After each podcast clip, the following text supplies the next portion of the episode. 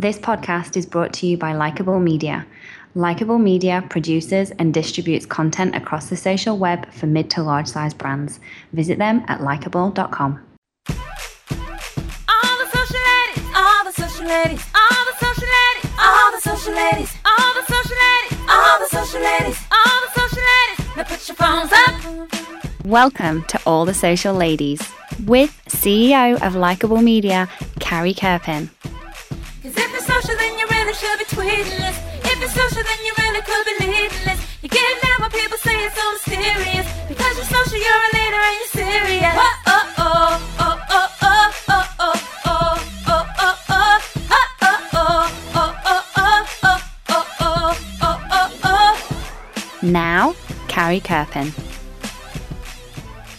Hi, everyone, and welcome back to another episode of All the Social Ladies. I'm Carrie Kerpen, CEO of Likeable Media. And today, if I sound enthusiastic, it's because my next guest has an enthusiasm that is totally infectious. Take a listen to Morgan Baden. She's the VP of Social Media and Internal Communications at Scholastic, where she oversees corporate social media strategy and serves as the editorial director of the award winning On Our Minds Scholastic blog. She is fabuloso. You are going to hear some great insights from her, and you're also going to hear about her super special podcast. Take a listen.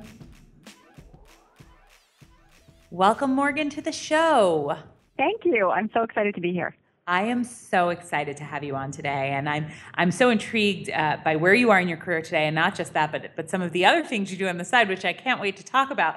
But before we get there, I want to hear how it all began for you, Morgan. Give me the story of your career and how you got to where you are today.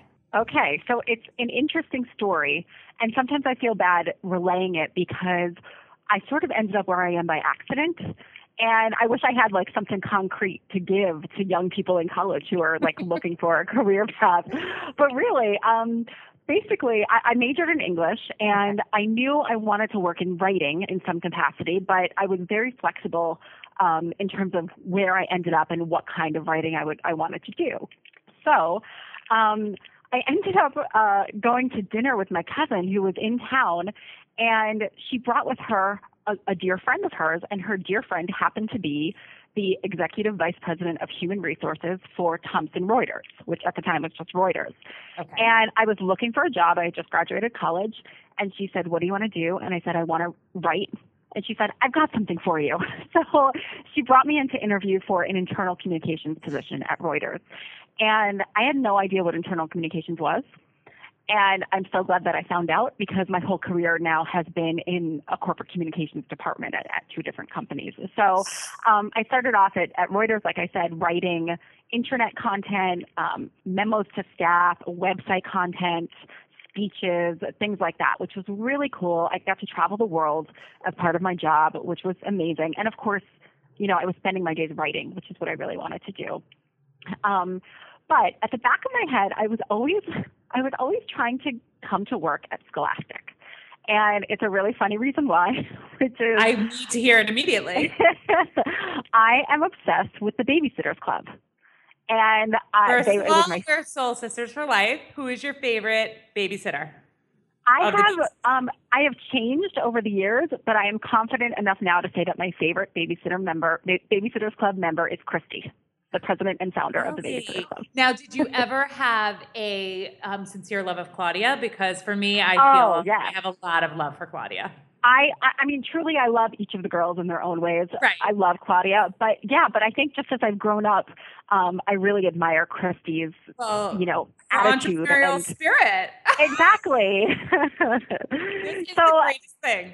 So you knew you Yeah. were going to go to Scholastic. You had to go to Scholastic because of the Babysitters Club. Exactly, which it sounds so ridiculous, but it's also it's one of the things now that that I really try and stress to people is like figure out what is your childhood passion because there might be some sort of there's something there from your childhood that you can turn into a career is really what I believe. So anyway, so I, I ended up interviewing here at Scholastic and um, actually for a couple of different positions and none of them worked out. They kept bringing me back for different roles And um, and finally one day I just said to myself like, okay, I'll, I'll just move on. I'm very happy at in my current job. I'll forget about Scholastic for a while. And then out of the blue, like six months later, they called me and said, we think we found something for you. So I came over to Scholastic to be their senior writer and internal communications manager. Oh, so the job was perfect. It was a perfect. It was, fit. I mean, it was a fantastic fit. It was truly But, perfect. I loved it. Morgan, I have an important question. When you Yes. To the interview stage at Scholastic, okay, and obviously you had several interviews because you there were different positions at different times. Did you gush about how much you loved Scholastic and the Babysitters Club? The, the reason I asked I that is like, you did, you had to, right? And do you recommend that, like, when you're passionate about a company? See, I think that's part of the story. Is like you were passionate about the company, you were passionate about the Babysitters Club, and you went in and you showed that, and that's what eventually got you there. Don't you think? I agree. I agree 100%. And actually, the the man who hired me, my manager at the time, said to me in confidence later that it had come down to two candidates, me and someone else, and he was really pushing for me because he knew that I was really passionate about the brand. Right. And he was like, the other person was great, and there were other people in the company who seemed to prefer the other candidate more, but my passion really brought me over the top. They said so. Um, That's so your I totally, yeah, I totally recommend that to people too. I mean, in I an authentic way. Don't be annoying Of and like course, call up don't somebody. be but- annoying.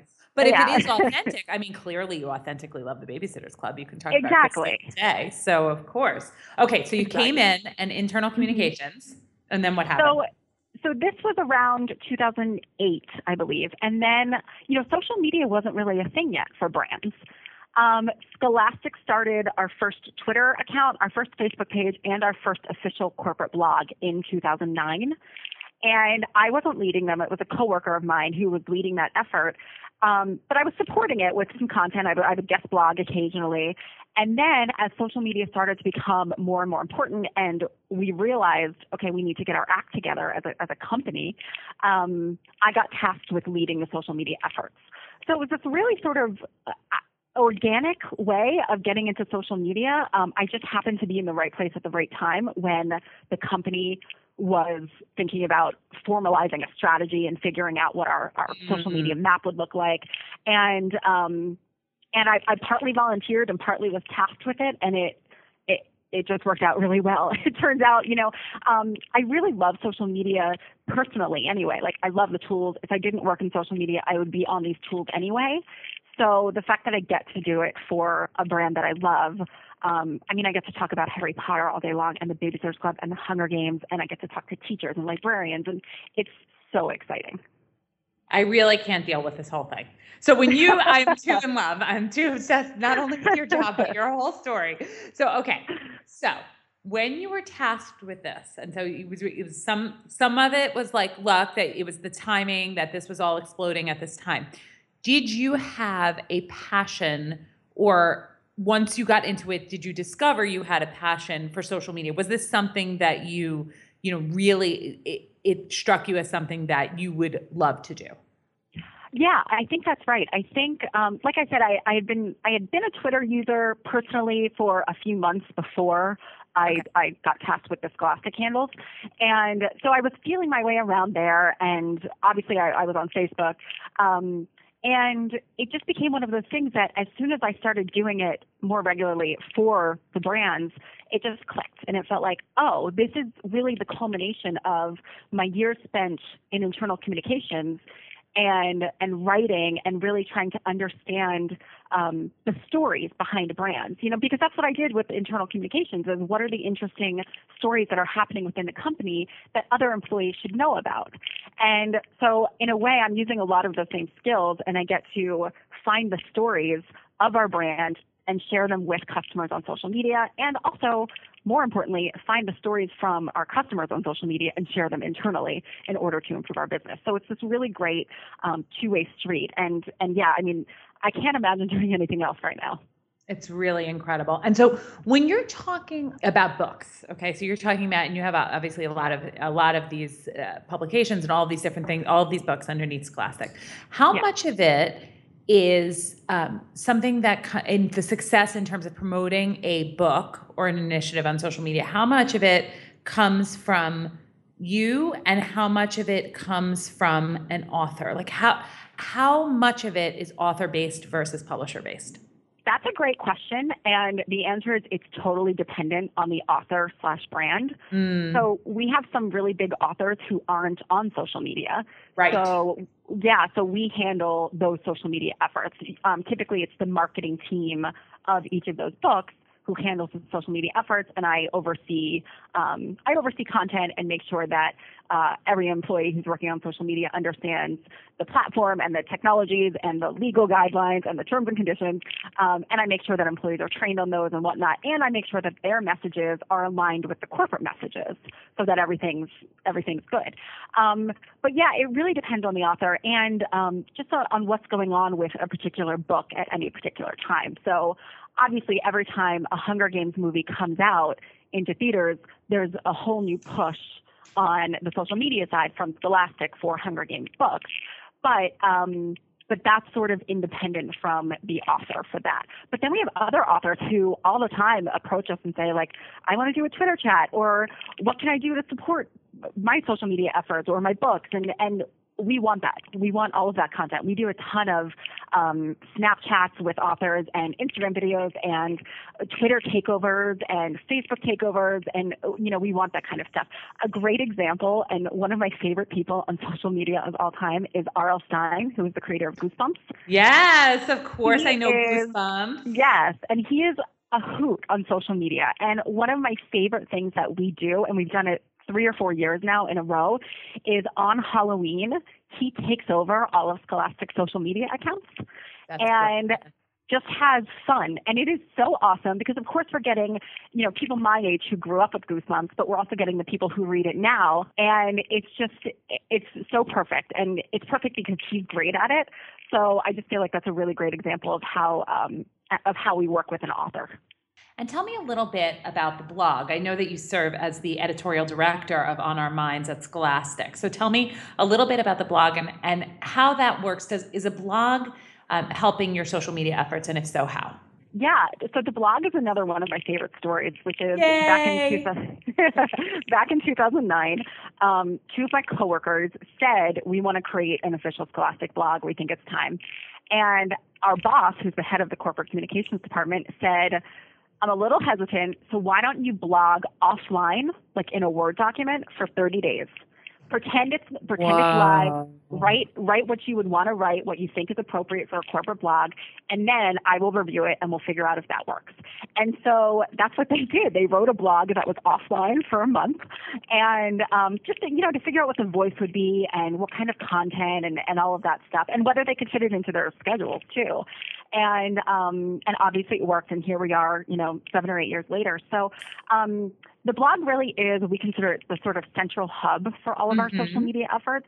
So um, there's at least two posts per day. I've got a great group of about 13 bloggers from all across the company.